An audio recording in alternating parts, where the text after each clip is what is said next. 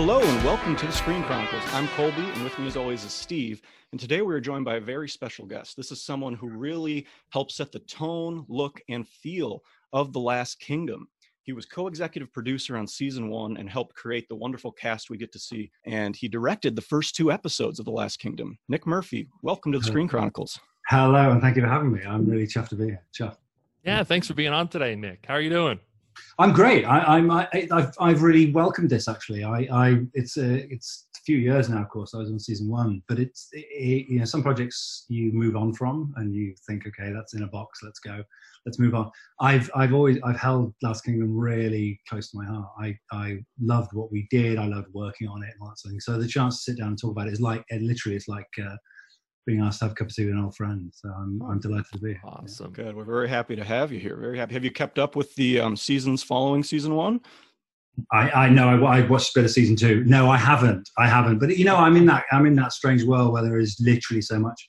Yeah. As a filmmaker, one has to watch, and and I um, but I you know, but I'm so proud of what they've done, and and uh, and genuinely and, and delighted where Alex has taken the character Oh yeah, absolutely. And see, seeing, I, I, have this sort of, I, I, keep every time I message them, I see a, the new season out, or I see a great review, or um, I see a posting or whatever, and I, I send a message to Eliza or um, uh, or, or, or, someone to, to express pride and you know, well done, give them a thumbs up. And I add this rather condescending. I just feel so proud. I feel I feel like a parent. I feel like a parent because there was a time where this thing didn't exist, and that's what's easy for for um, for audiences to forget we we don't have a monopoly on wisdom. There was a time where we're all, we're all sitting around a room going, "What the hell is this thing going to look and feel like?" And Steve uh-huh. who wrote it, had no more firm idea than than I did. And between us, we have to figure out how does it behave? What is it? What are the rules of this world? How does it look and feel? What's the cultural background that leads to the design decisions we make? All these sorts of things so you do you carry this immense pride once once you look back and think that's that's now three and four dimensional and and it's it's got a it's got history of its own it's got a culture of its own and that's uh, it's been developed and added to by people smarter and better than me subsequently but it's um that's what uh, that's what I feel proud of now that it, that it exists in the way it did. Yeah, and while the the following three seasons really are incredible as well, um, it still has that thread from season one and that style from season one still kind of mm-hmm. drives through. Would you agree, Steve? Oh yeah, yeah. Well, we had we it, the the brief was a was a, a peculiar one, and this this again may, may not be something people are aware of. It's a crowded market. Streamers are pretty competitive, and and and, and they survive. They live and die on distinction. There's no point if I'm going to subscribe to a to a service if I feel that what I can get I could have got somewhere else, I'll go. I'll stick with something else. Um, why would I? Why would I resubscribe if I felt what I've seen is something I could have got elsewhere? So my, my brief was, and because Thrones was absolutely at its height then, and my right. brief was, for God's sake, don't make it look and feel like Game of Thrones. As much as we admire Game of Thrones, for God's sake, don't make it feel like Game of Thrones. So what, what a director makes a key decision, um, she or he makes plenty of key decisions. I think there's, there's let's say there are 100 decisions, key decisions you make when you're setting up a show. And if you get 75% of them right, if you get 75 of that 100 right, you've got a great show. And I've seen shows where they've got 10 of them right, and that's why we don't hear of them and they go away and all that sort of stuff. So helping me make those 100 decisions was a great was a great team. But the key one was one of the key ones was uh, what's our relationship as the filmmaker? What's our relationship to the story? And, okay. and underpinning the whole thing was a sense that the camera in The Last Kingdom is not the storyteller. The camera is the eyewitness. The camera is the audience's eyewitness. And so, however big it gets, however Viking it gets, however however uh, outlandish it gets, it's still people in a room with a problem, and no one knows the answers. So, any form of action, anybody standing to their feet, anybody interrupting, anybody coming and going, the nature of the way the story unfolds and plays, isn't something that I wanted the camera to feel knowledge of in advance of. Okay. So, so it feels much more reactive. And and whereas you look at something like this, the visual storytelling of, of Game of Thrones, you you have a you have a storyteller, master storyteller, big, high, big, wide shots. They know in advance what's going to happen. They can predict. And uh, we didn't predict anything. We learned everything through our characters. And, it, and as filmmakers, we never claim to understand any more than, than the audience did. Wow, very interesting. Yeah. So did that sort of camera style was that influenced? I, I think I saw you worked on documentaries before you Yeah. really got into drama. Well, I, I did. It does, and a lot of my work, and some of my work is is is as carefully staged as uh, as anything else. But the the a lot of my work stems from that that aesthetic, and I I I, I think drama. I, what I don't like in drama is knowing what's going to happen in the next five seconds. I think you should be able to pause a drama at any moment in it and not really know what's going to happen. And I don't care if Mm. that's I know she's going to get in the car. I know he's going to reach the end of the corridor. Why? If you if you if you're giving that audience that, why are you why are you giving them that moment of I can guess? You're killing those five seconds. So leaving everything on the hoof. Yes, indeed, it was it was to the sense of uh, that when I was documentary making, a sense that I would always be led into situations. I, was, I made some documentaries in pretty tricky situations, pediatric medicine or Ah, access and, and grieving and funerals and various, various things that that um, that I don't get to control. And and all the time I felt pulled, drawn in. I follow people into situations and follow them down into situations. And and that very much became the governing aesthetic. And the opening the opening salvo of of of uh, of episode one as we follow as we follow young Uhtred from the beach mhm. up in back into the castle to to to, to what I don't want to. I can't keep up. They're off. They're going. They're going. I'm. You know. So so I, felt immediately s- situation was running out of control, and the ball, metaphorically, was rolling off the table from the very first, from the very offset, from the from, Wow. from the very get go. Um, and that does come from a documentary uh, sensibility. It's certainly not the only way of making films, but it's one. It's one that absolutely underpins um, one of the key pillars of of, uh, of Last Kingdom. Very cool. And I think of that opening beach shot. I mean, obviously, I have the wonderful shot looking through the um, the amber there, looking uh, at Bebbanburg, but then you really feel like you're there. The way the camera is kind of free moving and following Uhtred or or following Uhtred's father, Uhtred, and um, and then just all the scenes, just two people talking in a room. The way it's not just the camera's not just sit there, set there and like panning. You know, it's moving with the characters or Mhm. Kind of moving around them. It makes you, to me, it makes you feel like you're in the room with them. That's the key one, Colby. That's absolutely key. If you think, if you think in episode uh, two of think back to the first season, episode two, when he goes to Bury St Edmunds, what we now call Bury St Edmunds, and and, and the Edmund the king is killed Yes. by arrows. You remember Rune Temte? um, Wonderful scene. Yeah, well, that was 30, thank you. That was 13 pages in one room. Um, and, and the only way of, of really delivering and 13 pages is usually about 13 or 14 minutes in, in drama, but the only way of really delivering that would be to absolutely put the audience in the room and, and to, to instill in it a sense that I don't know what the hell is going to happen. Uhtred doesn't, he doesn't, Edmund doesn't, only this nut job with a beard seems to understand where this is going. And and that requires vis- visual reaction to to what's happening. If somebody interrupts, oh shit, he's talking. Oh god, he's talking. And now now he's looking over there as a painting. What's that? Everything is reaction to um, to that, and and that that's exactly what I'm talking about. That key experience. I, I- honestly, of of um, there's a lot I'm proud of in what we did in Last Kingdom, and I think with that that extended scene and the tense and tautness of what could be an incredibly stolid, boring men in a room talking. Totally. Um, uh, the, the fact that that had the life intention that it did, um, I think is one of the things I'm most proud of, and certainly from a directorial point of view uh, uh, in those first two episodes. That scene is one of our favorite from the whole show. that whole episode, episode two, is honestly that was the one I really liked. Episode one, I loved it. It got me very interested. But episode two was the one that got me like, I'm I have to watch this the whole way through now. You know, this is like how you were talking earlier. Uh, some shows you need- fall off. You know, yeah, but you meet you meet David. You know, you meet Yeah. Alfred. You meet it's it's it's where it all comes together. It was a great shame. We did try. We thought, ah, can we get to Alfred? Can we get to Sussex? Can we get that in the first episode? And there was so much to do that was so important with with uh, with with his uncle and Uhtred's, uh, you know, um, and Ragnar and, and the the childhood and the the barn fire. And oh my god, even as I'm saying, this, I remember what a laugh that was to film.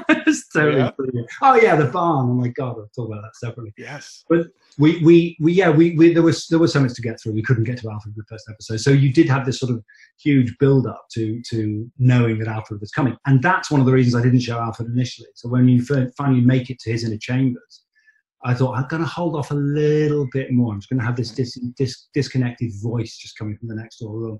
And as if to play with this idea that we we said who's Alfred, who's Alfred, who's Alfred, who's Alfred, and even then I'm going to even when I get to his to his study, I'm going to hold off a little bit more. You're not going to um, see him right away. You'll hear him, but you're not going to see him. Exactly. Very cool. Very exactly. very cool. Yeah. And I mean, no, I love I love episode two, and you really feel you certainly in episode two you really get that clash between what what is the the the clutch plates, the two plates that are going to rub together of Danish and Saxon culture in a way you didn't quite get because you never saw that conflict and those opinions cast around in, in, in, in the first episode. Nobody really gave opinion of the Vikings. Nobody Ragnar didn't right. give an opinion of the Saxons. That was more about the childhood and his upbringing and the and the betrayal. But then you suddenly think, okay, now I can see it's yeah, it's, it's these two sides are against against each other. I can I get it, and uh, yeah. and, and that underpinned the whole thing. And I think one one moment I think of in episode two is when Uhtred rides into Winchester dressed as a Dane, and it's kind of the first time we see these these people in Winchester. Obviously, haven't seen many Danes in their li- lifetime at this point, and they're just kind of cowering away, mm. just staring at them. Um, mm. That's one thing I definitely think about there. Well, that that that that was there was a, key design um, decision made with Ros Little, who was costume in, in the first season, um, and I wanted I, I wanted first I wanted Danes and, and Scandinavian actors to play the Danes. So I didn't want anybody okay. faking, their, faking their accents, and I wanted the audience. There was there was in part a cultural sort of uh, need to do that, but I wanted the audience to not question who's who. I knew, wanted to be, be able to. I knew we were going to have a, room, a load of room with wooden rooms, basically wooden straw rooms and beans and old and people on horses, and unless they looked radically clearly different, I'm not going to follow what's going on. So so the, the decision I took is um, we might side with the Saxons. We might wish we want we might we might want Sussex to win, but okay. we want to be Vikings. That's the key. Right. Yes. And, and that, I wanted to go forward. So I we, I wanted the, the Vikings sexy and augmented and things on them, and they, they, they were the punk rockers. They had the cool yes. tat, the facial tats and extra bits and cool tat. Whereas the, the silhouette of the ashen, rather dour Christian, boring reduced, austere um, appearance of, of the Christian Saxons. Nobody, you know, sure, lovely and everything, and I, and I want them to win, but they don't appeal in the same way. And, and, the rock stars had arrived, and I really wanted the feeling of rock star. So when Uhtred rides into into um, into Sussex, into Wessex, uh, is it Wes- Wessex? yeah. Mm-hmm into Wessex, the, the you really you really get a sense of actually this this a rock star's arrived and they've never seen anybody arrive. This is like Sid Vicious in the seventies. It's home. Yeah, you know, going, going into uh, into into a, a, department store. That's what I wanted to feel like, and uh, and and and you know we we all we all got off on that, and then and then comes the one man who couldn't give a shit who's wearing what. Everybody's an arsehole, you know. Out, out comes. Um, yeah Adrian Bauer coming Adrian out. Bauer, yeah, yeah. Leia Fritsch. Eating his apple. Yeah, it's just great stuff. So, what really drew you to this project to begin with? We're very, we're very genre literate, all of us. We watch a load of stuff, don't we? As and you know, your audience is no different. What appealed is the chance to get it wrong. The, the, the, the, uh, the, I'd seen it done before badly, and I love that. I think, okay, it's it's dying to be done wrong, so we're going to do it right. We're going to do what we're going to undo all the sins I've seen of that genre before, and they included. Look, if you if you make any genre piece, in, in, be it Roman or whatever, you stick an actor in a, in a, in a toga um, and just give him a line, he will start to speak like this without being asked to speak because he thinks that is how Romans speak it, and and and that, and that's them doing their job because they think that's what's expected. And no different with this. So if you put somebody in a big hairy costume or whatever, they start to speak, and they shake hands like this, and they spill their beer. And why are you spilling your beer? Why well, they're no more interested in spilling beer on their clothing then than they are now. So, and, and, so we had this phrase in development of the project, and all the way through I was filming. In fact, I think it's probably I would be surprised if it's not still mentioned on set. This phrase we use saying there was no goose legs, and things would be a bit goose legs. Stop doing that. It's a little bit goose leg. And what I mean is often I eat, I eat a leg of a goose this. and that, and I'd seen that in these dramas. Okay, so I was saying, what, whatever we do, we're not having a goose leg thing. And Steve Butchard used it, and he would say in his stage directions, he puts his mug down, but not in a goose leg way, and all this sort of stuff. It's a code that nobody else who wasn't across it would understand. But we, Steve and I, absolutely subscribe, and everybody, I have to say, from execs downwards and upwards, uh, subscribe to that idea of conduct yourself as a, human being. Let the period take care of itself. So that the concerns that, that, that the, the, the senior Uhtred has for his son's safety or or whatever. It's just a dad not wanting his son to get in trouble. It's not. Matthew Macfadyen wasn't behaving like I'm a king, I'm a king. He's behaving like a, a, a man who's brutish, yes, but human all the same. A same. human. Yeah, human being. And and and the the rest is for the is for the show. So even Ragnar, I, I casted deliberately quite a soft actor, quite a gentle Ah. gentle appearing man rather than uh, rather than somebody like Rune who who from 100 paces you think oh my god never fight Ub Never Yeah. fight Ub. um, I, I wanted him to be what everybody uh, you know the, the quintessential rather than rather than Ragnar and that Ragnar's actions and reputation carry carry the, the, the fear factor for him so him, him blinding a child is oh Jesus he's a cuddly guy what the fuck Right, uh, right. Rather than thinking, yeah, Ubba blinds a kid, yeah, whatever. That's what Ubba does. You know what I mean? I wanted, I wanted to feel the human beings emerge from within, uh, within the Viking world of it. It's amazing. And Steve and I talk about it all the time about how we couldn't believe that Ragnar the Fearless was only in one episode because Right. we felt like we knew him so well. You know what I mean? Well, that's Steve's writing. Uh, uh, Steve Butchard was chosen, I think, and, and, and chose it before I came on, I have to say, because he writes humans and family really well. He is he is a really great. I mean, I, funnily enough, I heard there was a Ricky Gervais was on his. Uh, I was sent a clip by Alexander Dreymon of Ricky Gervais on Instagram saying you know, he's absolutely loving Last Kingdom. He completely loves it. But one of the things he talks about is that idea of it being the politic, the political, the human stories within within that world. And, St- and Steve writes those beautifully. It's also the wit, the warmth he could bring in the midst of what is what is jeopardy filled is incredible. So so you look at Harry McEntire's character and, and the Ragnar's and young Ragnar's charm. I mean, my God, is there a sexier man in the world than young Ragnar? you know, but the ease with which he teases young Uhtred and, Yeah. and all that sort of, I mean, God, we all fancied Tobias. I mean, straight, Oh, yeah. or, straight or gay, we all fancied him. It's great. He's now a dear Oh. friend, but he's uh, unfortunately he supports Newcastle United. But other than that, he's a lovely Oh. man. Lovely man. Yeah. That's awesome. So Mm. Speaking of the casting about this show, I mean, Yeah. you did such a wonderful job, and so many of these characters have lived on right through season three, season four. Sure. Um, so, could you talk about how that process began? Gladly, gladly. Again, we've quite a young cast because we we we knew um, the average age of anybody living in those days was fifty something. You you were an old fellow if you got to sixty. So we weren't going to. I didn't want to go to venerated older actors of British stage and screen. I wanted this sense of of uh, life got going quite young in those days. So we we we auditioned a lot of people I didn't know already. And Kelly Hendry, who was the casting director, um, brought in people saying, "I've heard great things," but it literally was like that. I saw her in this thing at RAD, or I saw her, I saw her in this thing. Uh, have a look at it. So I wasn't in, in normal circumstances. I'd say, "Hey, I saw this thing. Let's get this guy in." I saw him. These were a load of unknown people. Even David Dawson, I didn't know. Alexander, um, we didn't know at all. So Wow. it was a huge process, much bigger casting process than normal. And we went to, we looked at loads of Uhtreds, loads of them, really Okay. super actors, super actors uh, who, who read very well, but just didn't have for me what Alex has, which is I wanted, I wanted to feel that this is a guy that a legend could sit on Mm. and I felt that Alex Alex is the sort of actor that in a wide shot you look at him, and it's nothing to do with he happens to be unbelievably beautiful, but that that is literally isn't why we cast him. I, I swear to God, I, I just felt there's a thing where you he, he ticks to a slightly different time of clock than everybody else Hmm. he seems to be made of a slightly different substance to everybody else, uh, and and that is something that he. Uh, we we were uh, Chrissy Skinns and I is a wonderful wonderful producer. She produced subsequent seasons as well, but she she was the producer of season one. And we were in Budapest starting recceing. We were already recceing and designing and stuff, and we still hadn't found our Uhtred, and we were starting to get a little bit. Are we going to find our Uhtred? And we can't Ah. compromise on it and all of that. And we came back from a recce. We'd been out in the woods or somewhere, and we got back to the hotel And we said, listen, we're going to meet down here an hour and have this meeting with this stunt director or, or whatever it be.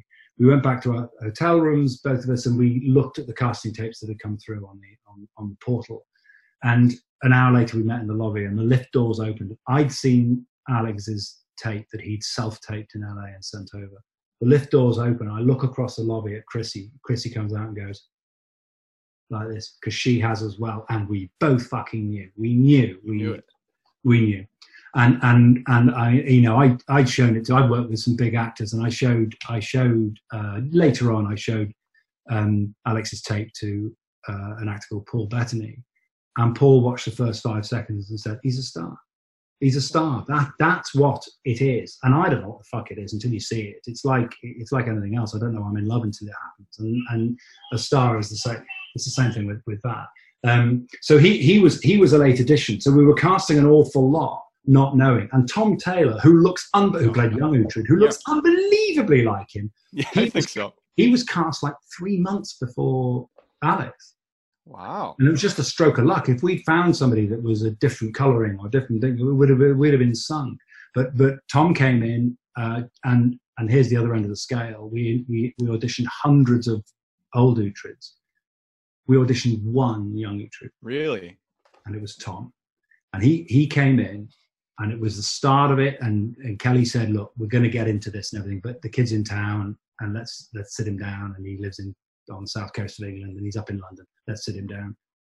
And he did this reading, uh, and act, with children, it's very tricky to to Okay. get them to relax and everything. I was given something to do, so I gave him my watch to sort of play with while he was doing this scene, talking to to um, Beocca in in the uh, where they're talking in episode one about um, what the Danes are going to do and who, why the Danes are bad. And you remember that that uh, scene in Beocca's study, and he did this audition, and he, he had blonde hair. He, he's naturally very, very, very blonde, Okay. uh, white blonde.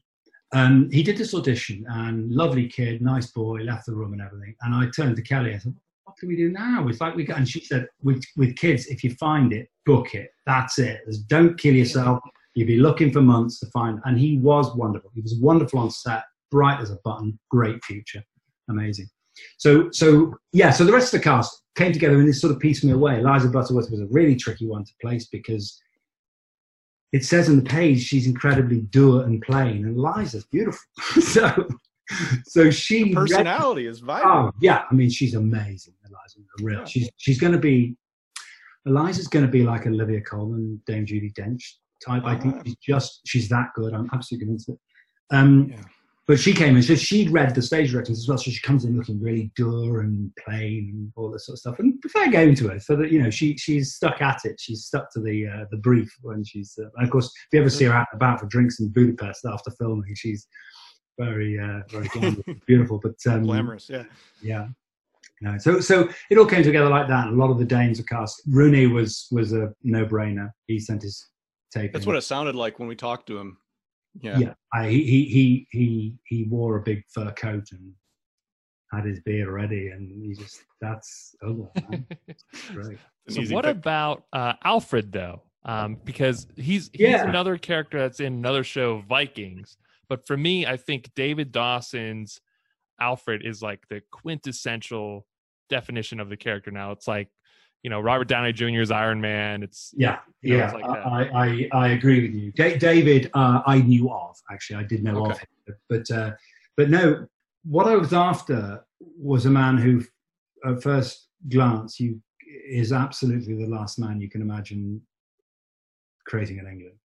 And Yeah. uh, uh, so, so when when we meet him, he is sickly and thin and has none of the steel. He has full of indecision, full of self doubt that Steve had put on the page. And even his, even the way we conducted the scene where he first meets Uhtred and talks about his ambitions for England, one England.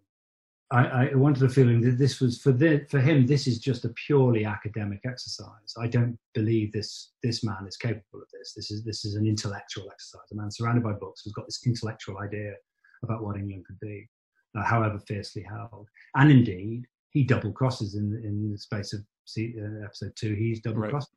Um, So so you don't feel he's he's noble and likable and and and so so because we knew we had a long way to go. We had a long way to go with Uhtred and Alfred, and we couldn't have we we couldn't have one of these relationships where they don't like each other just because people keep saying they don't like each other. You wanted to really feel it's chalk and cheese, man. I mean, Uhtred is, and, and Alex helped push this, this idea yeah. of impetuous. Alex will always step forward. Uhtred will always step forward to his own detriment, always step forward without thinking. Just go in, do it. And, and that important in episode one, that idea that he, he goes he goes to, to to try and find his sister in the in the burned out encampment, but he walks right through the middle of them, thinking yeah. this is the last place they'll expect me to do it. I'm just going to fucking walk. I'm dressed like a Dane. They're dressed like a Dane. I'm going yeah. in and and that being that being the heart of his character. Whereas this cerebral uh, Alfred, who thinks everything through and considers and steps yeah. back and takes place against walls when he makes decisions, and these sorts of these sorts of physical um, manifestations of their characters. Uh, you really feel at, at, odds, and I think one of the things they managed to do so well, both Steve and subsequent writers, Sophie Petzal and other writers, um, did with those two characters, is you really feel, God, I, I get they need each other. I get they need each other. I believe that, but I still don't believe they like each other. Right, right. Uh, and and so I th- I think their relationship never actually makes it to it makes it to love. It makes it to love for what they've been through together, but I don't think it ever makes it to like. I don't think they ever like each other. And That's I, and, and which is which is great drama. That's just great drama. And David absolutely captured that. David had a sort of intellectual rigor and a strength and a silence and a quiet and a, a sort of pointedness that I uh, that I thought actually putting together something as complex as what he was going to try and pull off um, is is is not straightforward. And and to it, so I wanted a chess player, David, David, yeah. Yeah, he's not a warrior type build. I mean, in the first time we see him, I don't know if that was deliberate to have his shirt off to kind of show um, that he's kind of a smaller stature, but his inner strength is so apparent. You know what I mean? It yeah, just, and, and and and is tested. His inner strength we then see tested. Um, and, and there's a journey there to be had. If you meet a guy and, you know, certain genres can take it. You meet the warrior, you meet the guy, he's going to do it. You need to feel that there's some jeopardy existing. So, and, and truly, you know, for all, for all the, the uh, look at, look at Eliza and, and his relationship. Mm-hmm. What, what, what, you know, he's, he's topping everything that moves. Um, uh, uh, uh, with with with fair abandon. But right. but when tested uh, towards the end of season one with the, with the, the, their child, um, in yes. incredibly moving. I, that that that oh. was oh, it's absolutely heartbreaking. Yes. You, you you really feel that that relationship is is forged um, rather than rather than broken. It's it's extraordinary. It's an extraordinary journey that they take. And Steve, I have no hand in that, but the that they go on. When when when he looks with sort of pain, please, please to mm, to yeah to uh, Charlie. It's it's extremely extremely powerful. Yeah. Oh my god, it, it really is. It really mm. is. And I also love the first time they talk about him being tested is in episode two when Beocca tells him, um, you know, bring that girl into your service and uh, you know resist, resist her. her. Yeah, instead of sending her away, I thought that was kind of a cool thread, and it's kind of brilliant by Beocca, isn't it? Yeah. I, mean, they, they, I think that's that's that's. Uh, I can't remember if that's in the books. I, I mm-hmm. it's kind of brilliant yeah. by Steve uh, the way uh, the pragmatic way faith can get used uh, by people in the sense of God wants you to mm. do this or whatever. But that uh, no, that that um, that idea. I'm going to make you feel better about having your affair. Mm. Um, yeah. Uh, and that's why he stuck around. And, and, and Ian's character, Beocca, is just a gem. What a great, great actor! I knew oh my him. God um, he he he did a tremendous job. Yeah. Yeah, and he's one of the more recognizable actors. And in yeah. episode one, there's a few recognizable actors like Rutger Hauer and, and Peter Gantzler, and and then pretty much from then on out, besides Ian Hart, it's it's a lot of new faces for us. Well, that was deliberate. I mean, I, I yeah. Rutger, I want I wanted uh, I wanted him to be iconic, and and mm. uh, we, we but in both cases, for each side, I wanted to kill an icon. So, so ah. uh, uh, older Uhtred, King Uhtred, um, yes. uh, Matthew Macfadyen, very well known actor over here. Of course, he's now known better in Succession over there. But he right. he, he was a really, really, he is a really, really well known actor over over in the UK. Um, and and so I wanted this sense of of when when you think, okay, I've met I've met one of the stars of the show, and holy shit, there's a sword sticking out of his neck. What the hell? I, I you know I wanted that sense, um, and I, I enjoy that in movies when when uh, when that sort of when that sort of thing happens. The the unexpected uh, the unexpected death. I always remember a film called To Live and Die in L.A. and and two thirds of the way through the cop that it's been about, it's suddenly shot in the face. I'm thinking how's he going to survive that? That's weird. You know, he doesn't is the answer.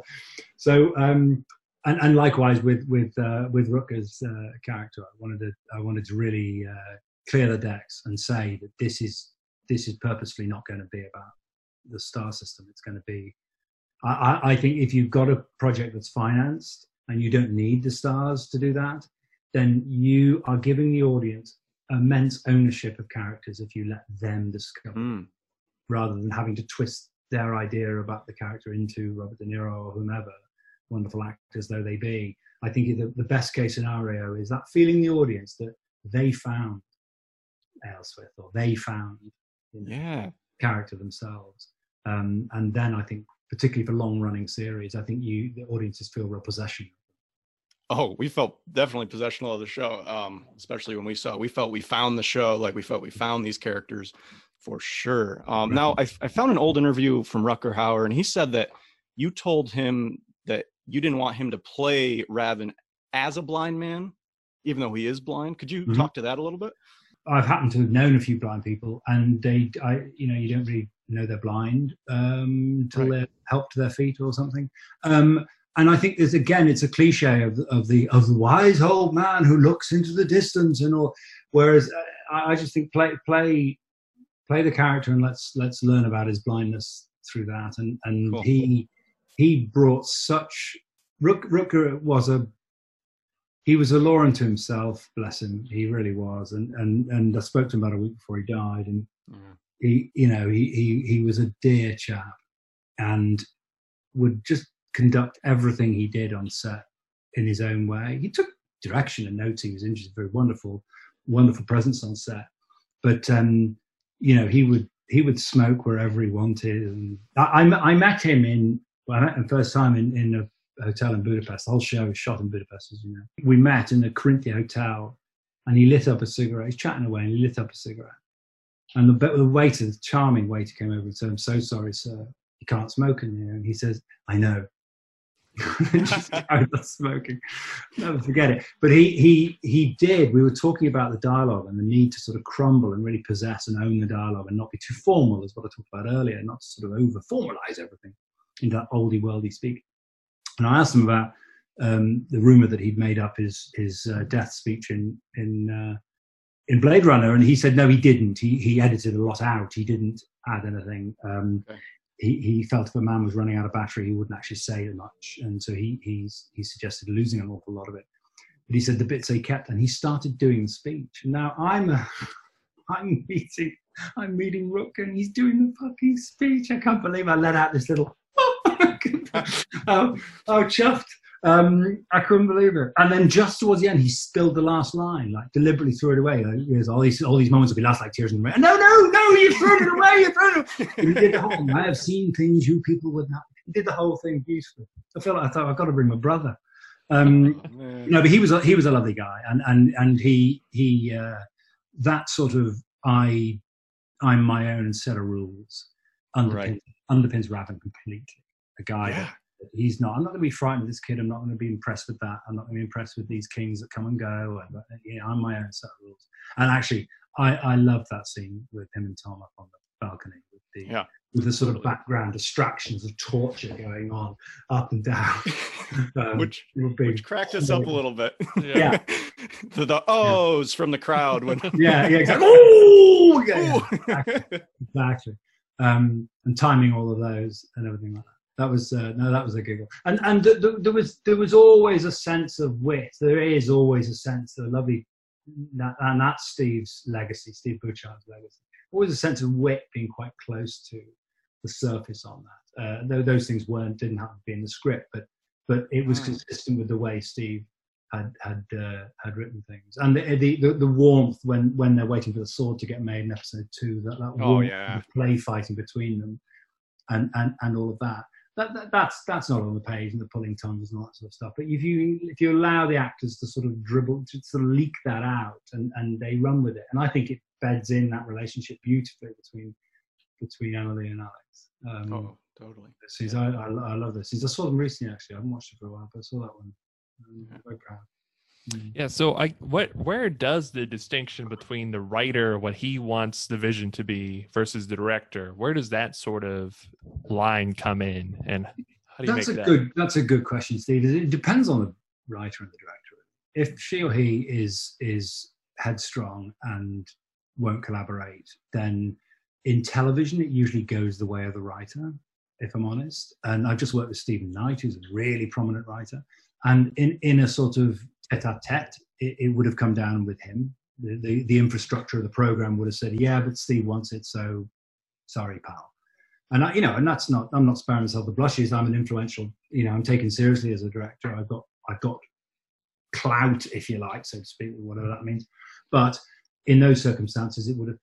But Steve Butchard was very, very open, and and and it's a case of finding when you when you when you I guess you're talking about a you're talking about a marriage, Steve. When when mm-hmm. you find the right relationship, you can't really trace back whose idea it was. You, one bounced off the other. This this sort of thing. I've worked with Lennie James, who, who's an actor you know from from Walking Dead, but the the is a is a is a brilliant writer.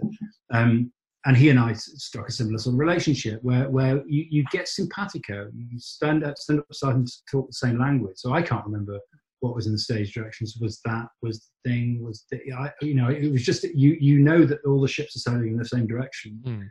um, so those conflicts don't come about. If they do come about something serious has gone wrong. It, it's it's like mm. you can't have the director you can't have her making one show and, and the writer she's making another show. That that's never going to produce a good show. It won't be the source of all bad shows but i think it's terribly hard if there's major conflict between those two very interesting. Mm. And before we start jumping into um, some of the episodes one and two in a little bit more detail, can you talk about what it was like before there was anybody casted, when it was just an idea, and what it was like bringing that idea to fruition right from the very beginning? When when these things are nebulous and they don't really exist, part of your responsibility as the, as the lead director is to give, is to cement it in the minds of key people you're working with, because filmmaking works. It's not an auteurs thing. I don't buy that for a second. The idea that Ridley that Ridley Scott made a film on his own or Stanley Kubrick made a film on his own. Of course he did. I mean, you, you know, it's ridiculous. You've got to get everybody to use their expertise. If you, if you say my job as director is to make is to illuminate and improve the ideas of the writer, no matter how good they are, is to make them even better and illuminate that work. And everybody else's job is to use their expertise to make my ideas better. And, and that, when that clicks and works, it's a joy. So in the early stages, when it doesn't exist, one of the first questions your heads of department as they start to come on, they, as you start to interview them, as you start to work out whether they're the right guy for the job or the right girl for the job, is to give them an idea about what it is you're aiming at. What's the target? Where are we wanting the golf ball to land? And, and you'll find their first questions, and this goes for a long way through the, the filming process of all production. The questions you have from your collaborators, they don't care whether it's the right answer or not. They don't care whether it's a smart answer or not. They care that you know. They okay. want to know, does he know? And you can see the relief drain into them when you say, okay, I see it as I want a turquoise room and I want something punchy color on the sofa, like a red sofa or something, but not taking up the whole room. Something I can make an iconic image with. Oh, thank God he knows what he wants. The last thing they want is, I don't know, I just want it to be sort of warm and kind of funky, but not funky, but not sort of edgy, but not the too uncertainty. You know. Yeah, I mean, this is no help to anybody. So, so the early stages of a project like like Last Kingdom is you give them you, you wanting to impart a sense of how you want the world to feel. And and things like the people aren't going to eat goose legs. People like the rock stars are going to arrive on an austere cold planet. And and and this is an alien invasion film. You've got to think of this as an alien invasion film. You help them start forming ah i can see what it is they're aiming at and i was only taking off what i got principally from, I mean, slightly from Bernard's books, but principally from, from Steve's writing, that that's what we're going to do. And it's on the back of that that I got the gig in the first place to say, if you hire me, this is what I'll give you. I'll give you an alien. Gotcha. So even though I don't have all the answers at that stage, you've got you've got to say that this is the ambitions of what it is we're going to try and pull off. And and uh, you know, for years I fumbled around at, at analogies and, and and comparisons with other crafts and other businesses and other things. There aren't really. There aren't. Mm. You are you are. Other than the fact that you are going to send guys out, you're painting a massive picture. Yeah. You can't do every brushstroke. You're going to send guys out to do those brushstrokes for you, but you they've got to know what picture you you're drawing. Otherwise, Right. you know, it's going to be a Jackson Pollock at one end and a Mona Lisa at the other. And no good for anyone, you know. what kind of other research did you do coming into the show? Um, I did a little bit of research about the, the technology, and I did research about uh, the Vikings particularly. And Okay. this coincided actually when we were tooling up for this. It coincided with a brilliant exhibition about the Vikings in at the British Museum. Oh. Um, and and and and at the heart of that was a load of documented evidence of people being. Uh, there was one letter bollocking somebody for eating in a sloppy way, um, and cheating on their wife and that sort of thing. So the idea of sort of ha ha ha, we spill our drinks and all that sort of thing. Uh, I I could I could I could think, okay, well, let's make that a thing. Let's make that not the way we conduct ourselves or whatever. Right. Um, so so I did that. I didn't I didn't uh, question the history. I didn't look at okay, well, it was 83 BC. Sorry, yeah, I didn't go into all of that. Um, Okay. BC, AD, or whatever, 380. When is it? When is it set? I forgot when it's set. Eight, Um, the late eight- 800s. Late Late 800s as 800s, it starts. Yeah. Um, so I didn't go into, into into all of that and when Wessex fell and when how uh, when you know Bury St Edmunds fell or whatever. But I did I did I did see enough to know that the towns were all called something wildly different, and I found that Right. quite fun. So that's why I, I always put the first the, the the old Saxon word up and then turned it into what we call it today. 'cause I Oh, love that. that's quite nice for audience to go. Oh, Oxford! so. Jesus, Oxford's tiny. There's only five buildings, you know. Um, and and we, we did by and large, Martin John and I, the designer, the production designer on season one, did by and large try and stick to okay, how big would Oxford have been? How big would Bury Seven? Okay. And that sort of stuff. Um, uh, so we could be reasonably accurate because because that that again we found quite fun. The idea that these these places that we we find hugely sort of you know they're massive places now and well known around the world was once three ox and a, and barn. We're both fans of, uh, after this, watching this show, we started being really interested in other sort of like medieval time shows, trying to get that, that fix again when we finished uh, binging the first three seasons that were out.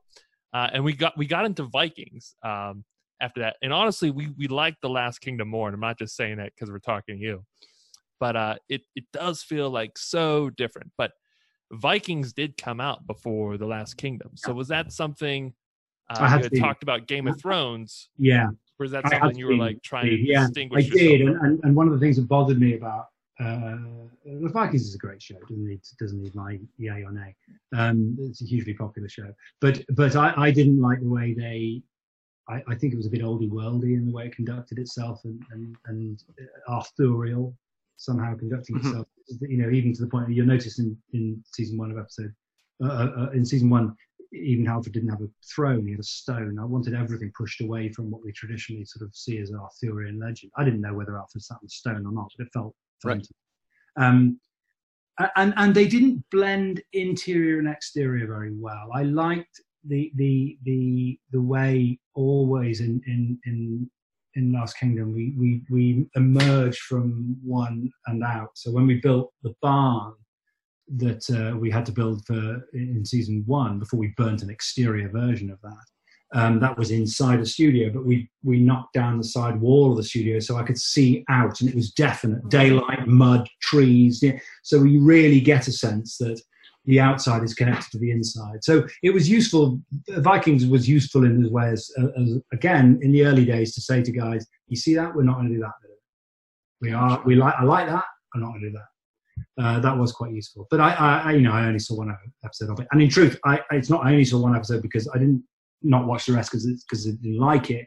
It's just you need to clear your palate. You need to clear your head. You, you check on something. I've made supernatural films, and you know, you go and watch Right. Death now, or you go and watch The Awakening. Like, you go and watch um, Shining, and then you think, okay, I've seen those. Right, let's stop watching them now. Let's let's make our own film. Interesting. Yeah. One one thing I notice about a lot of films from that time period is getting the lighting right. And it, Last Kingdom again, it just looks so real. And it, other shows, it looks like it's being lit by LEDs in the in the Great Hall. And can you talk a little bit about your idea? Yeah, I mean, yeah, right. I I just think, Christ, man, we've all been in in barns in a farm, and it doesn't look like that. You know, I don't know why.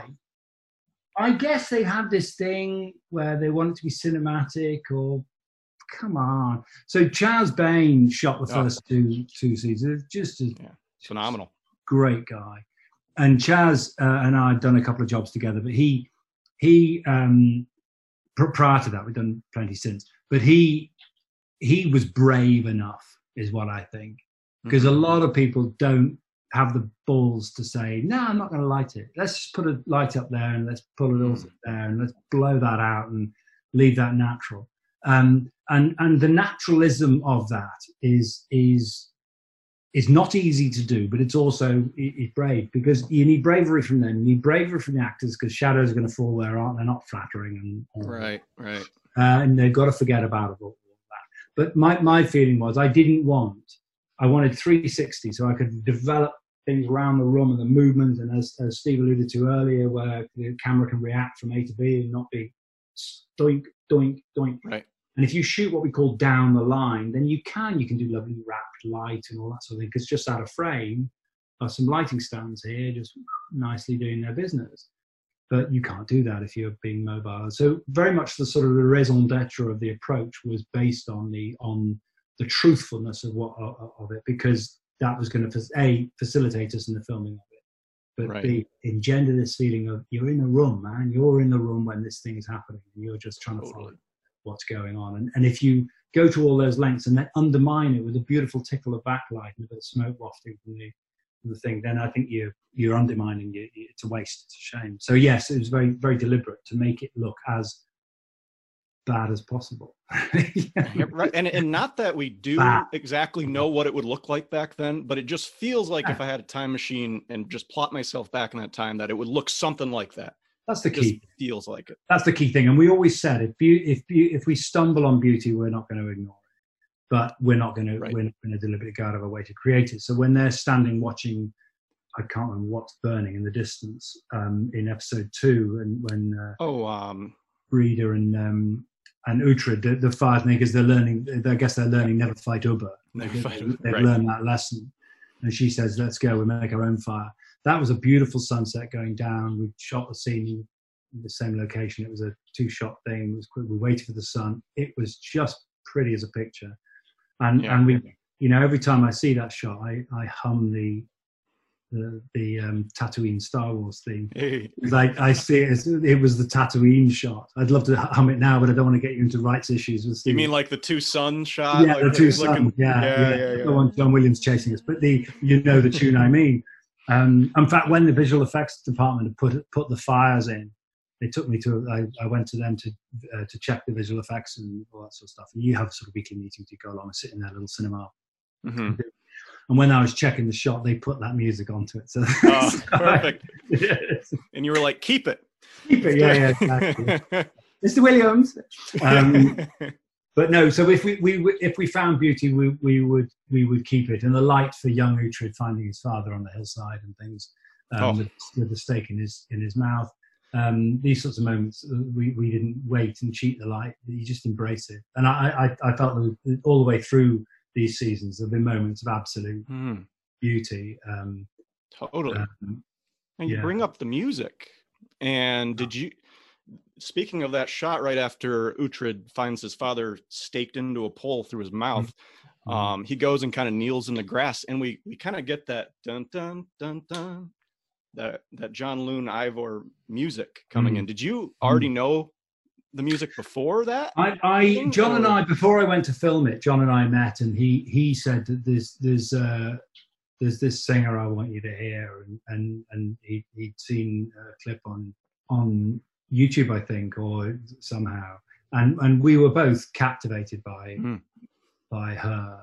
so we knew she was part of the plan. Okay. And and and all I'd said is, look, I'd said what everybody says, which is if if if you hear it twice, you know you've heard it before. I, it's distinctive. I wanted it to be incredibly distinctive, um, uh, and to not pander to the the tropes of the genre before. And that, and this Okay. this this uh, she clearly did that. It's a wonderful voice. I didn't know until we get back into the cutting room, and I think, okay, I need. I'm looking for something of this sort of thing. I'm wanting to engender a feeling of time passage and that sort of. Stuff. He would, you know, compose something along those lines. But the the the, the first the, the opening theme that constitutes the theme tune, we did know by that stage quite early. So when I went to the graphic designers and said, I want this idea of woodcut prints, animated and burning up, and the fire of England burning to come around and gather around Wessex and stuff. Um, when I gave them that brief, um, I had her voice in my ear already because John had already got uh, early recordings of her and early early work with her as a sort of sample, if you like, even if we didn't have the finished product. Yeah, very very cool. So yeah, the music, the music, I think is is is so uh, is so part of its distinctiveness, and and the Big time. there's such a sort of I, I, went, I, I love it at the end of episode two when you, when he's arrested and you start to hear he's carried away he's going, "Oh, Bianca, Bianca," and you hear going, you hear her Yeah, voice yeah, getting yeah. going and think, "Oh fuck," you know, it's all it's all going to kick off. Um, yeah, nice sense of threat. It's beautiful. Mm. Now in episode one, we get our first big battle scene, and it's a pretty large scale, I would I would say. Mm. Um, you know, when when um, Uhtred and and um, some of the other leaders from Northumbria go and faced Ubba and his Danes. yeah, Um, this scene really caught our attention. I mean, just the the Viking whispering as they approach, and then we get our first couple shield walls, which we find to be iconic with the show. Could you talk a little bit about what it was like filming that battle scene? the the shield wall wasn't due to come out until later in the season. Oh, and I uh, made the case that if you've read the books, Shield Wall is absolutely iconic with the way the Vikings fought, and and and I felt it was it was it was a way of saying you're not in Kansas anymore. You guys Yeah. are fucked. These this is a new species have arrived. So the whispering came from again from a similar desire to sort of think these guys are going to, going to conduct themselves while the rest while the Saxon world is going. "Ah!" yeah. These guys are going to freak you out. There's nothing worse than there's nothing worse than a guy who clearly isn't even slightly afraid of fighting. That's terrifying. Right. And so I wanted this sort of this everything, the conduct, just to unsettle Uhtred, to unsettle the Northumbrians, um, and and and for them to try and win over with bluster. But just think, you you you are you are a calamitous, crashing horde against guys that really know what they're doing. Yeah. Um, so that so when the filming of it, you get a lot of action sequences that that are just and I and, and you know that there's they're hard to do because they are narrative is as important in action as, as it is in anything else. And every shot needs to contribute to the narrative. There needs to be cause and effect. So I really wanted the a sense of us seeing the mechanics of that shield wall play out and the narrative of them passing, the narrative of them going and revealing, oh my God, there's more waiting in the ditch. Oh my God, there's the so you you get to add up what's happening. Spielberg's a genius at this, of course. His, his action sequences, you know, they're in the thing, the car, they're climbing down the tree, the car is falling off them, and you can see the mechanics of the propeller coming up behind the guy and he's punching, you know, whatever it be, he gives away the mechanics. And and you can learn an awful lot from that sort of thing.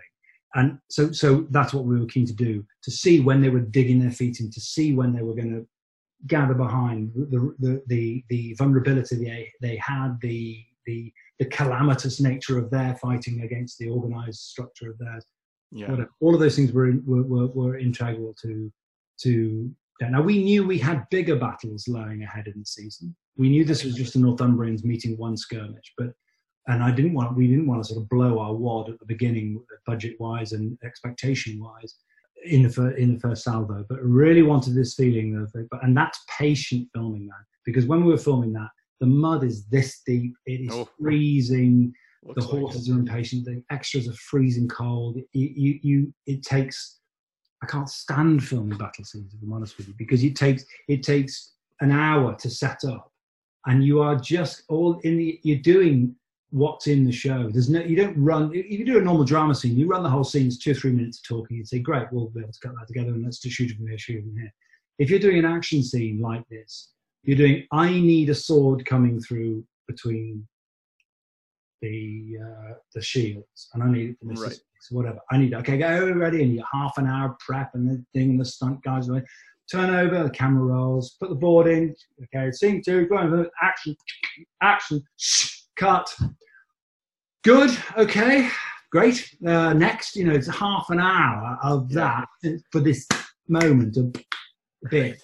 So it's it's and nobody else on set can sort of see how the scene is forming. So you have five days in a freezing cold field, and nobody can really see how it's going together. I'm the only one that can see in my head how it's cutting together, and so it makes sense to me. But everybody else can feel can feel a bit um, a bit disjointed, a bit lost, actors included. So Sure. it's really uh, action sequences are terribly, terribly hard to to um, to shoot because the, you know that this is why they're done well with hundred million dollar budgets because you can put resources into waiting. And uh, you know, I've got friends of mine who shot Battle of the Bastards and stuff, and Yeah. you know, that's that's three weeks of filming. Um, Wow. Three weeks. So- fact, uh, Liam uh, Cunningham uh, on Game of Thrones is telling me they did a, one of their seasons. They had six weeks of night shoot for one battle, which is Yeah, I, I think the uh the end one with the uh the White Walkers. right. I think that one was yeah. Yeah. That's a whole And that's- episode battle. That's crazy. You know what I mean? That's and that's loads of units all doing the turnover action, shh, good cut.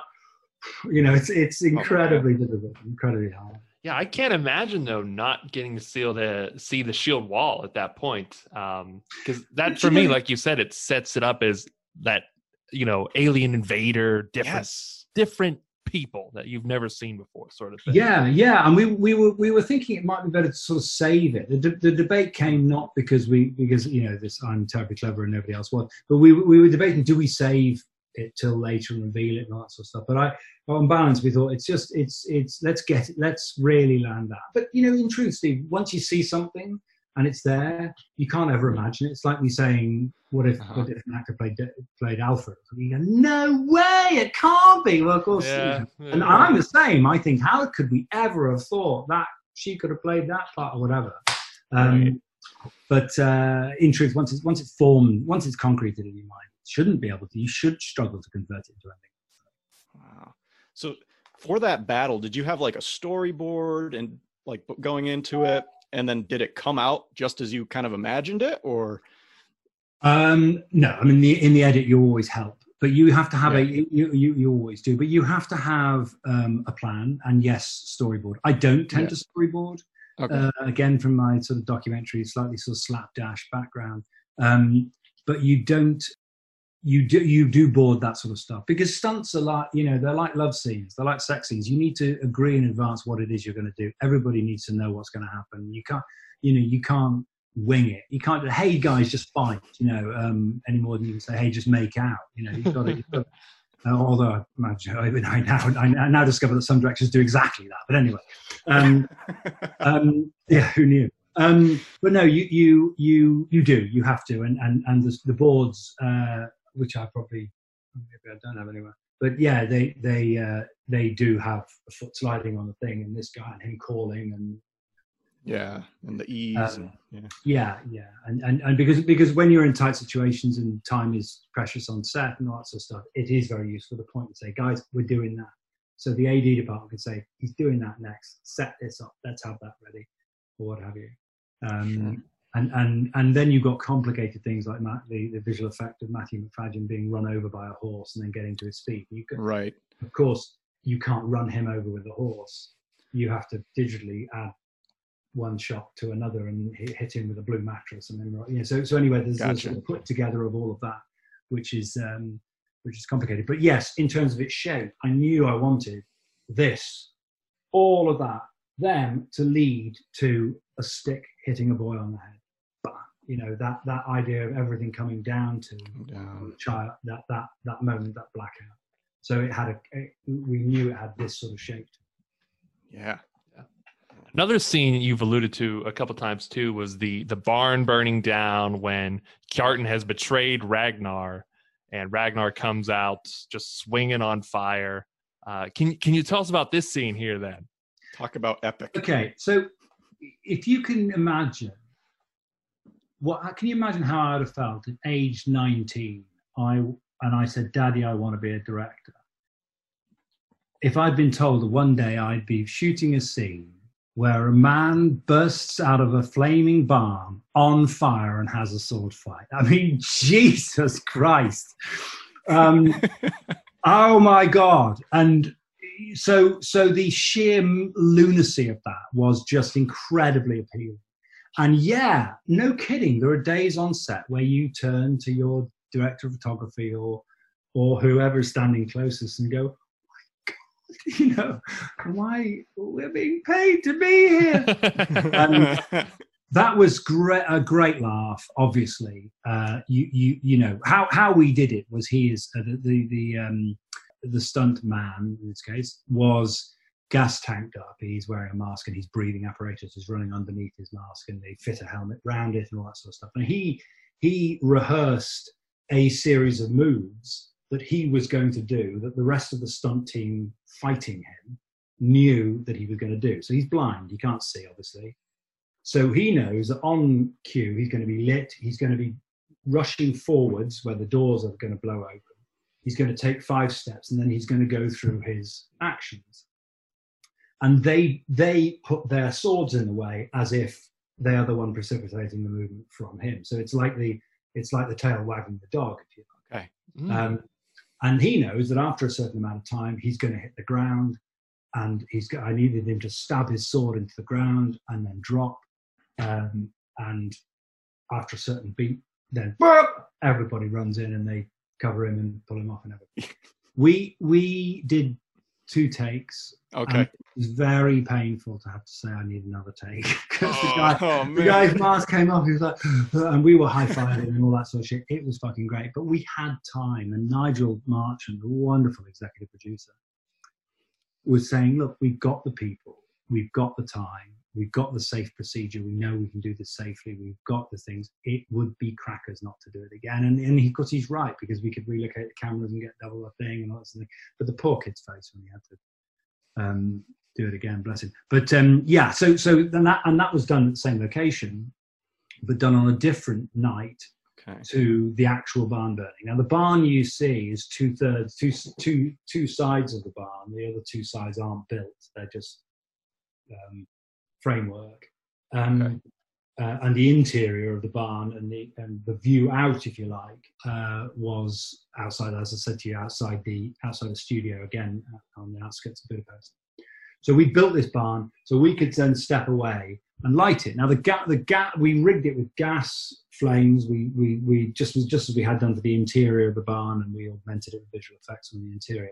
But we they'd rigged the outside with gas piping, so when they lit it, it could go and it had rained or rain was in the air. It was a couple of days earlier or something like that, and there was nervousness that hang on, is this thing going to go? And this is one take, Willie. Okay, you don't get to burn two barns. It's just right. you know you get you get this right. So we put every lens we had on it and all of that. Um, I was operating one of the spare cameras. Chaz was operating one of the cameras. We were running around getting what shots we could, and we'd given ourselves a I know I can go here and not get in his shot, and I know I can go here and not get in her shot. So, so we we we we knew what our sphere of operation was, and we would get what shots we could of the barn. But because they were worried about the the, the damp, they really rigged it. So when it went, mm. it went, and and we we couldn't. You could not stand 200 feet away. You could not in, in the wide shots. You could not you had to be very careful you weren't damaging the lens and the matte box and that sort of stuff. It was ferociously hot. And we'd wet down all the other surrounding buildings, obviously. Mm-hmm. Um, and we knew that when we shot the, the guy fighting, we were going to shoot him against the blue screen so we could put it in him into that shot, into that wide shot. Because in reality, no, not, no living thing could go within 50 feet of that building wow. and, and, survive when it was when it was actually going. So the, the, the shots you see of him actually them all fighting in the foreground next to the burning barn. Those two are those two are those two are patched together because gotcha. of the sheer ferocity of the heat. Um, but what a fun what a fun shoot to to, to do an absolute laugh. Seeing that thing go up into the night sky was just just gorgeous. You know? Oh my god, yeah, very memorable, very very memorable scene from the show, and I mean, Yeah, to right. have a guy on fire swinging. Yeah, I know, I know, I know. And. I think I can't remember who did it in planning. Somebody said, "Hey, what if he rides his horse and his horse is on fire?" I thinking, Shut the fuck up. you, you, Petter will kill us. Can you imagine? no, um, it was quite enough. Yeah, it's great. Yeah, that was a great scene. Great fun.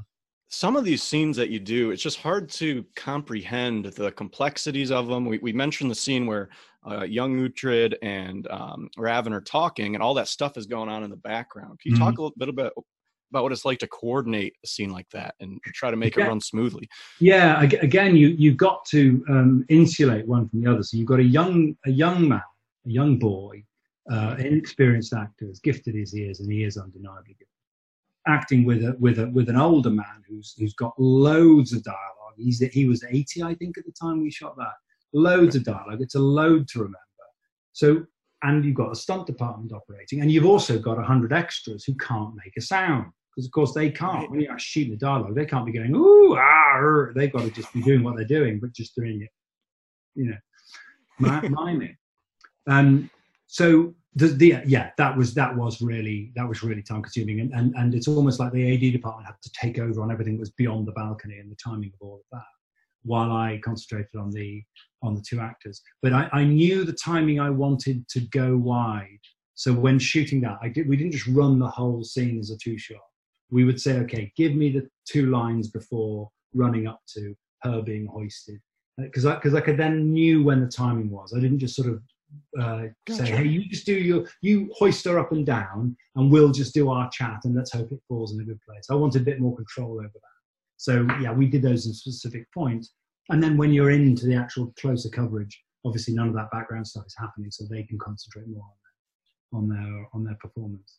But here's here's a here's a true story. The the in that scene, um, he says that don't take men from men who take orders from the gods are unpredictable. Okay. It's a brilliant line. It's it's, it's Steve Butchard, superb line. Um, Rutger struggled with the word unpredictable. He could he could never remember the word. He would say unreliable or something on set. He never got the right word.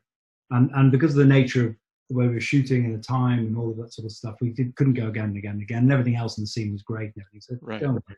We'll ADR it. We'll loop it afterwards and put it in. Um, and one thing after one thing led to another.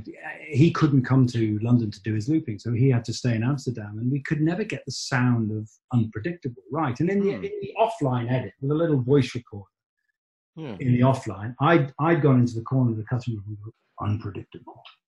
And we put that in the edit just for the viewings to go off to Netflix and BBC, and so they know the line and all that sort of stuff. And anyway, recording down the line with Rutger and this, the the uh, the dialogue supervisor, I said, I say it doesn't. He, but Rutger can't see me, and I say to Ian, it doesn't sound like the same thing. It doesn't sound.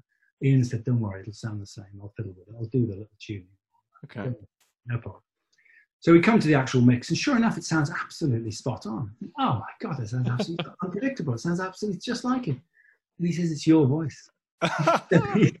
He'd taken that word, unpredictable, uncredited, uh, is my is, is is mine. It's my it's my little Hitchcockian cameo.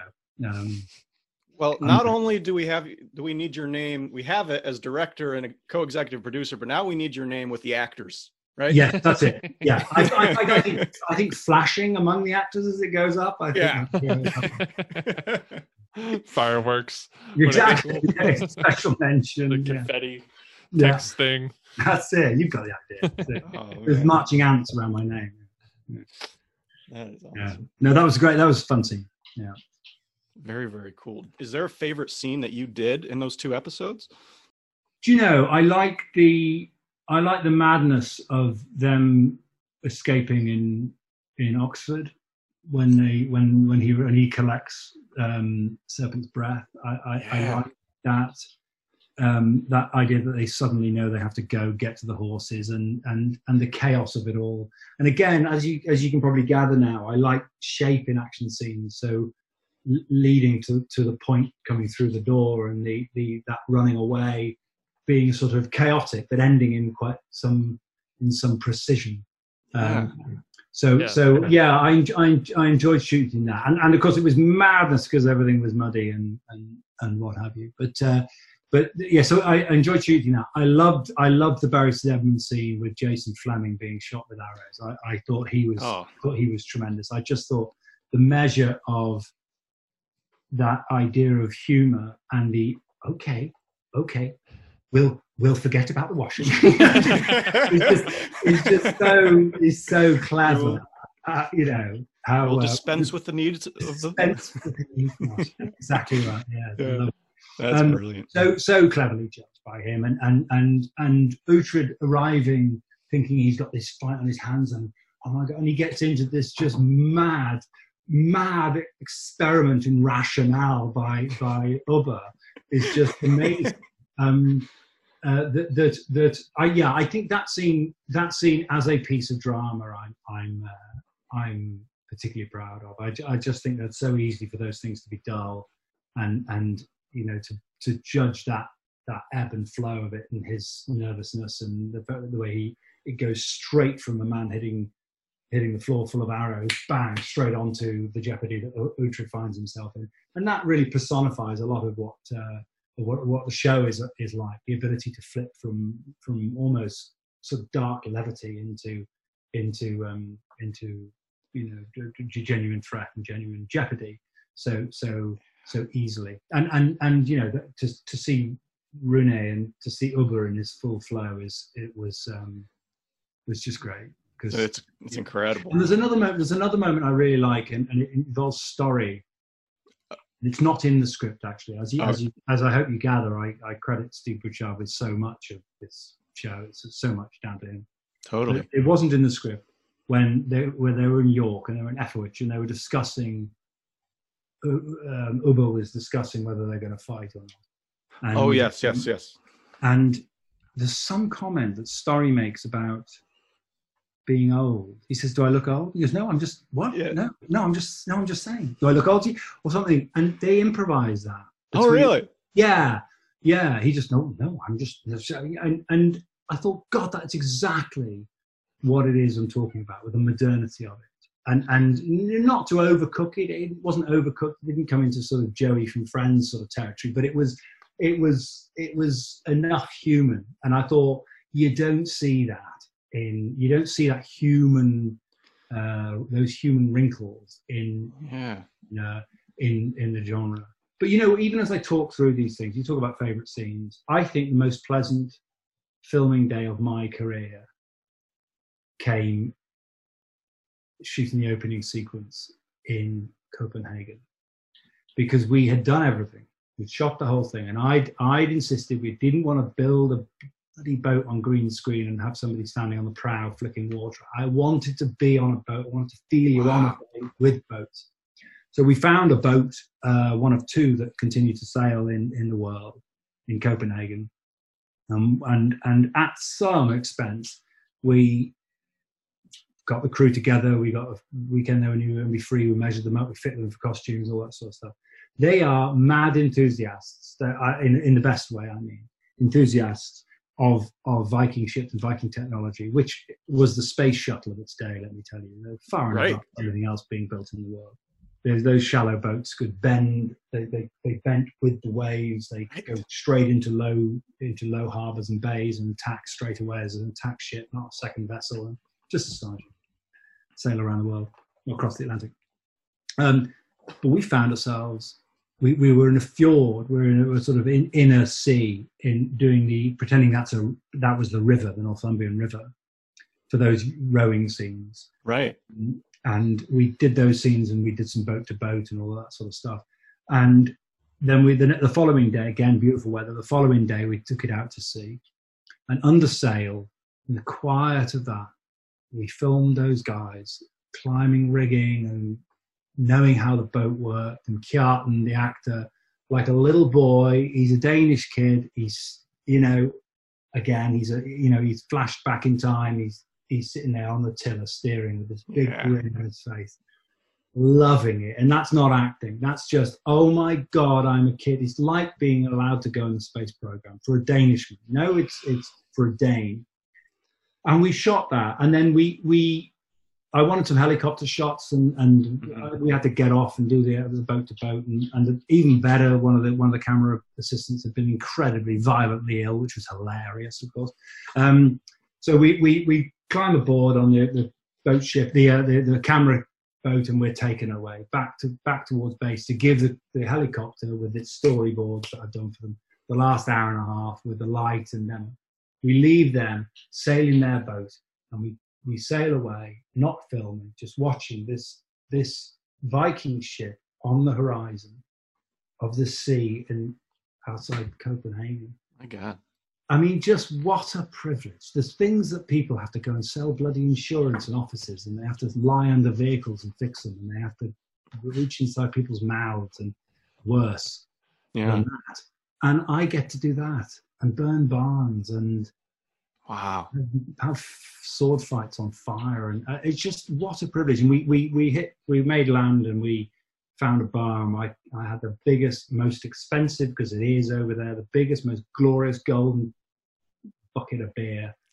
Oh, what a day! That was absolutely, Wow. and, and I, I still, Chaz and I still talk about that day. And in fact, I exchanged messages with Alexander, um, William, the uh, the uh, Kjartan, right? um, about it because it just it, it was one of those things that where all the cards landed face up. It just went. Sounds like magic. Sounds Yeah. magic. it was ma- it was magic. You get a real actor standing in front of a real boat with the real sea in his ma- in his, in his face and just utter utter what a gift. Yeah. And I think it did, I think it does matter to the audience. It really does matter. There's no mistaking that that's actually happening. There's no cinematic gloss to it.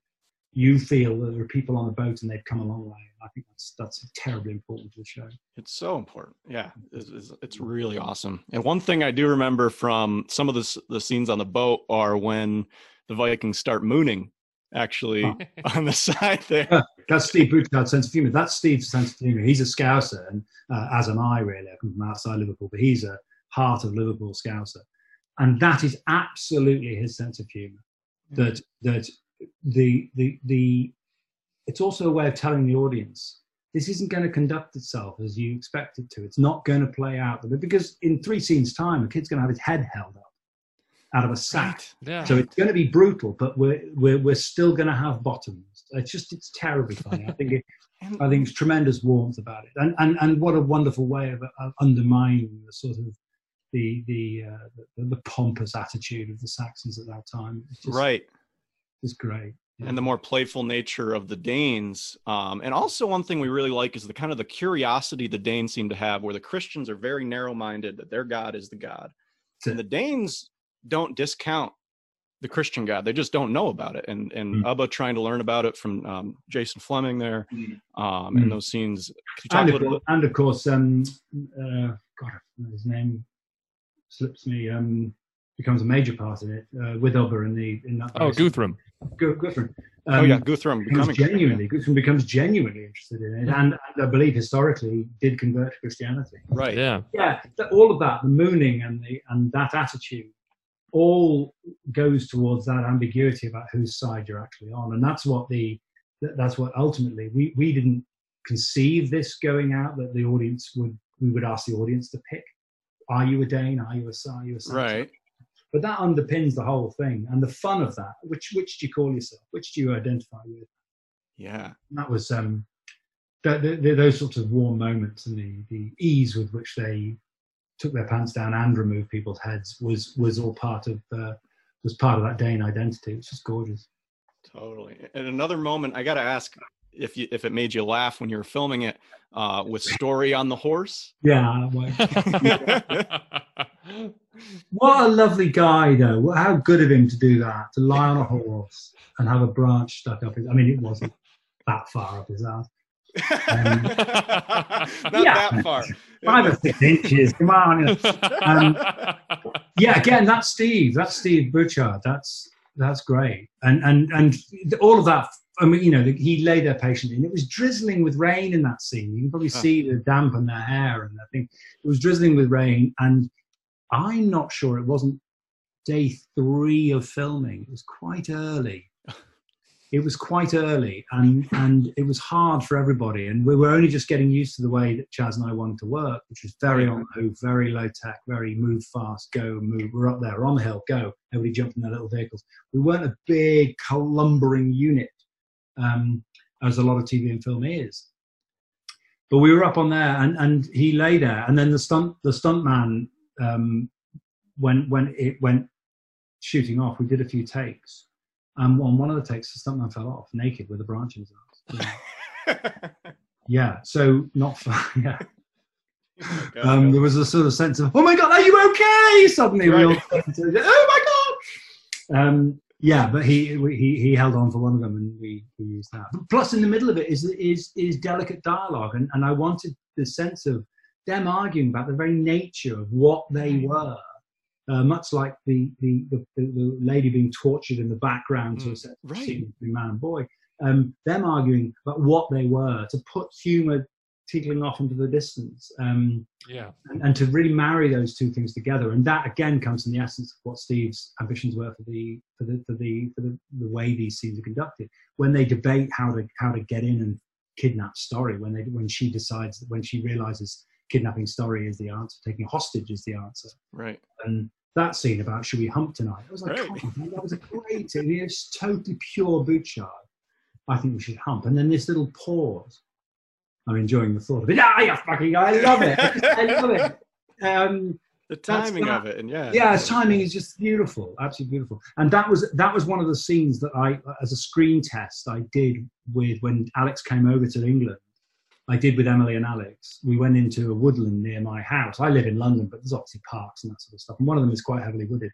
Um, and we went off and we and, and some kids had built a sort of den of sorts out of sticks. So I sat them down there and just on my phone filmed them together. I just wanted to see how the two of them reacted and interacted and yeah. and uh, and whatever. And that was one of those scenes. So it was always one we were looking forward to uh, to doing. And then cutting to her saying, "No, no, no, it's not going to happen." Cutting to her um, her uh, changing her mind. right, right, right, right. and then in in episode one, when he first goes to to lay with her, and he rides up on the horse, and he's just doesn't say a word. he's just going. yeah. popular gift now. That's uh, a very yeah. Is it? Is it? Yeah. Yeah. I, I will send it to Colby now too. Even. yeah. Good. Good. Oh no, that that was um that was we we the cinematic choices you make, and often the, mm-hmm. the you know we, we, we, were struggling with what would we sh- what, what what would he say, what would he not say, and lots of stuff. And if ever you're debating what they say, what should they say, what shouldn't they? The answer is probably don't say anything. Um, okay. Yeah. And and so I thought, well, actually, these two these two people who know each other very well, and I like the idea they get straight down to it, and they don't. There isn't a sort of missionary position, lovey-dovey about it.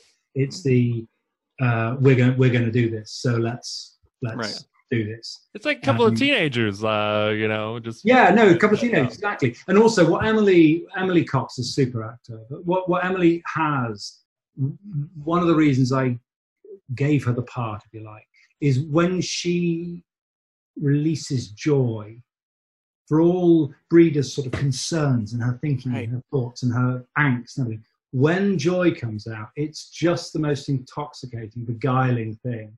So her laughing, laughing at being caught having sex in Oxford by the kids, watching them and throwing the thing at them and laughing. Hmm. Right. That moment where he's entering her and she finds it funny. These are incredibly important dramatic moments because because it's selling sex as a different mannerism in those mm-hmm. days to what to, to what you and I would, would, would describe traditionally on screen as a sort mm. of way couples have sex, but not doing it in a oh, sort of way. It's got you know, it's got it's got fun, and it's just got a, all it is, is a slight twist in the in the cultural sensibilities that lead to it in the way that underpin it. But it's still it's still fun, and consensual, engaging, different sex. It's just uh, a good laugh.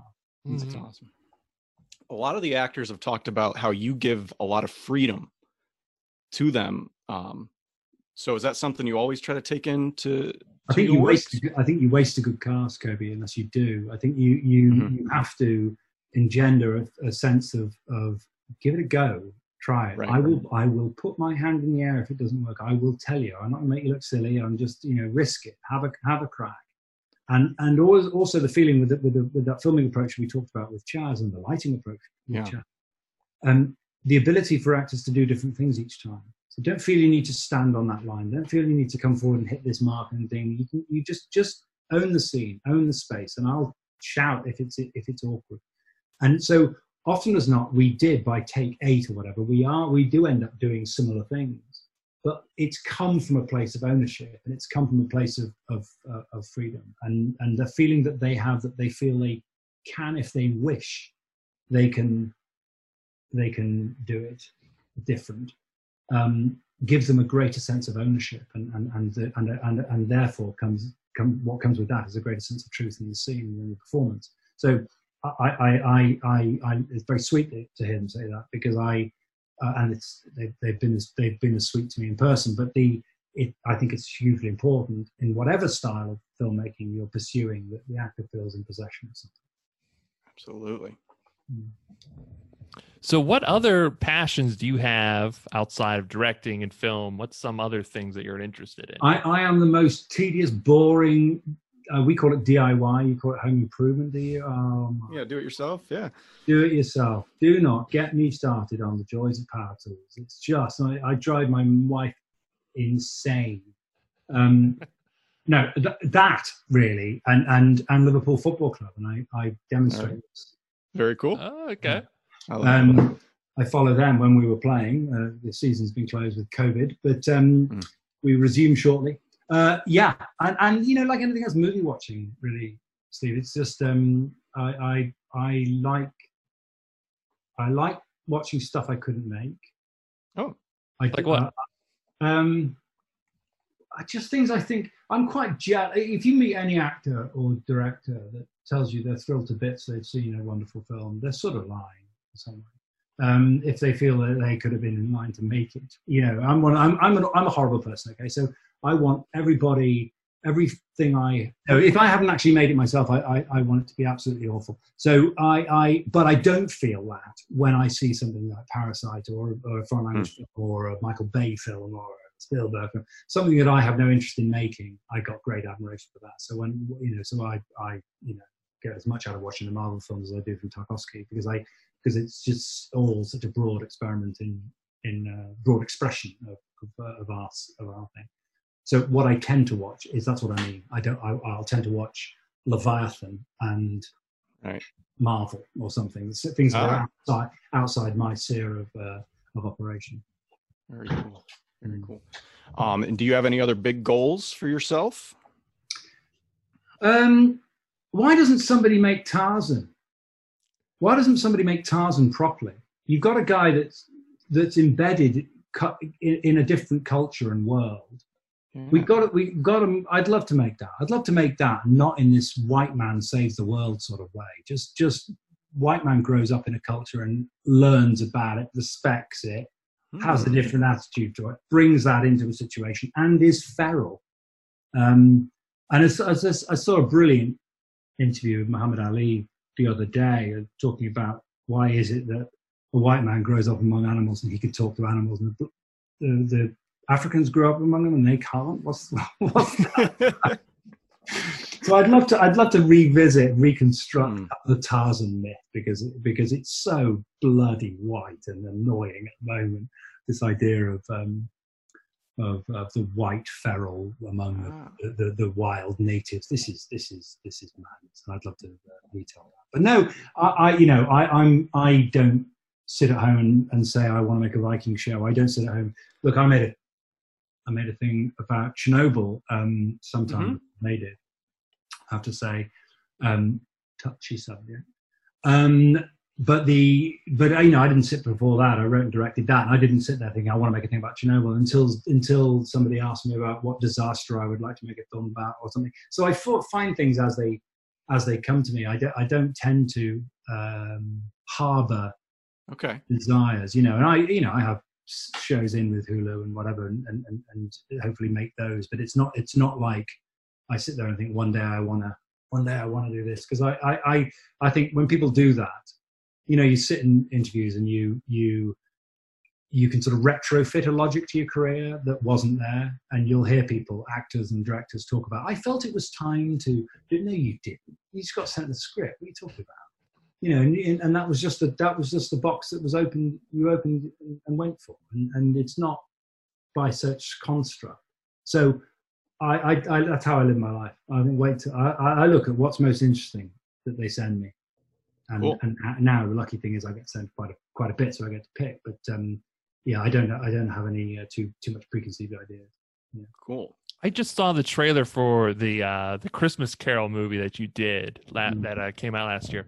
I, I yeah. definitely want to check that out because it looks so different and yeah. interesting and uh, but yeah. But it, again, again, I, what you do, you do, you do jobs because you get the chance to make them interesting and make right. them different. I didn't, I didn't, I, I didn't want that. Was, the Christmas Carol was and nor did FX, by the way, want it to be this traditional sort of Dickens, this soft, cuddly sort of ah, come in, Mister Fuddle Puddle, you know, all that sort of, all that sort of stuff. So Mister Fuddle Puddle, by the way, became like a goose leg for that show. You know, just don't make it too cuddly Dickens, don't make it too goose leg. Um, and so yeah, so that, that that that's why I wanted to give it this sort of uh, this this uh, visual style that was that was all constructed around the way of the way a, a, a Victorian magician would imagine the, uh, the, the, the supernatural world to be, um, and the fun in that. But uh, but yeah, so so I go through different disciplines. The next thing I'm doing is going to feel I can't say what it is, but it's going to feel more like a oh.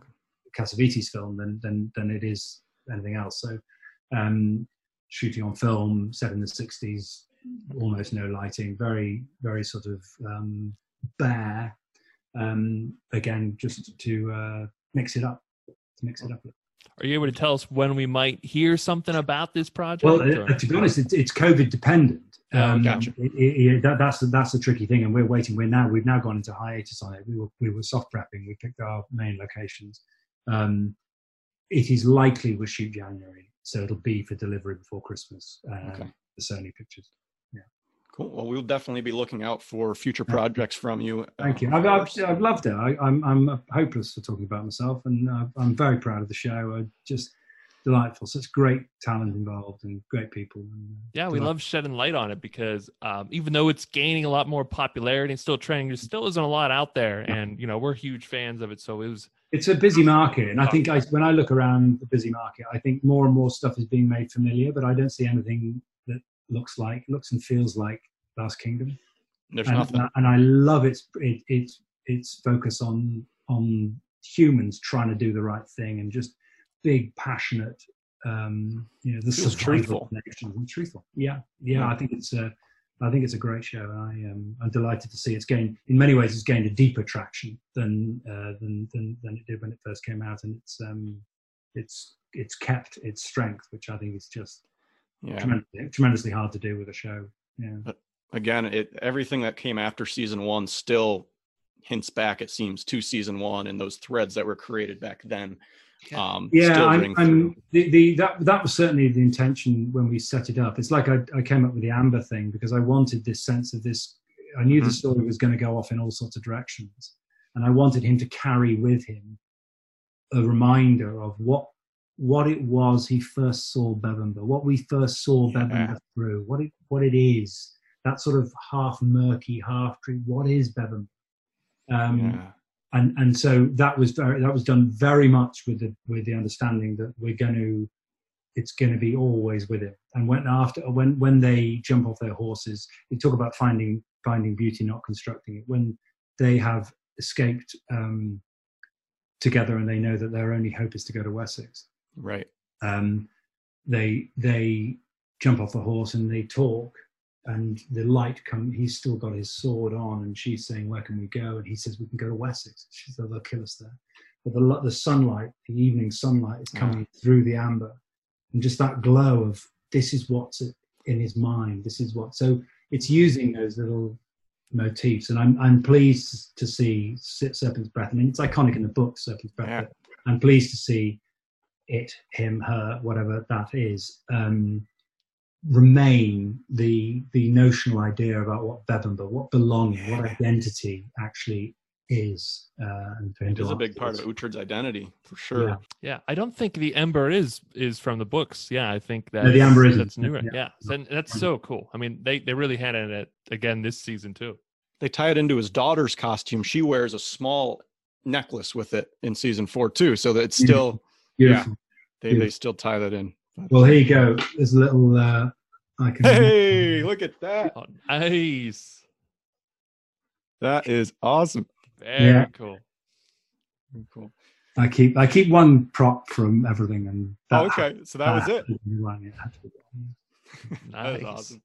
Very cool. Well, you've given us a lot of your time, and we really appreciate you being Yes. generous with your time. Uh, Steve, is there anything else you want to ask real quick? Well, No, no. Is, is there anything else from you, Nick, that you want to talk about or give the fans or anything like that? No, I just gratitude.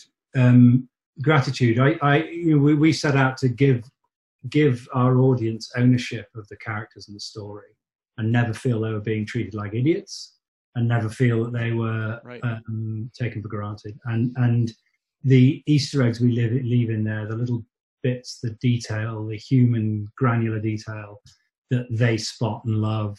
Uh, I'm I'm just proud and grateful that they they they stay with it and proud that they they can still see it. Yeah.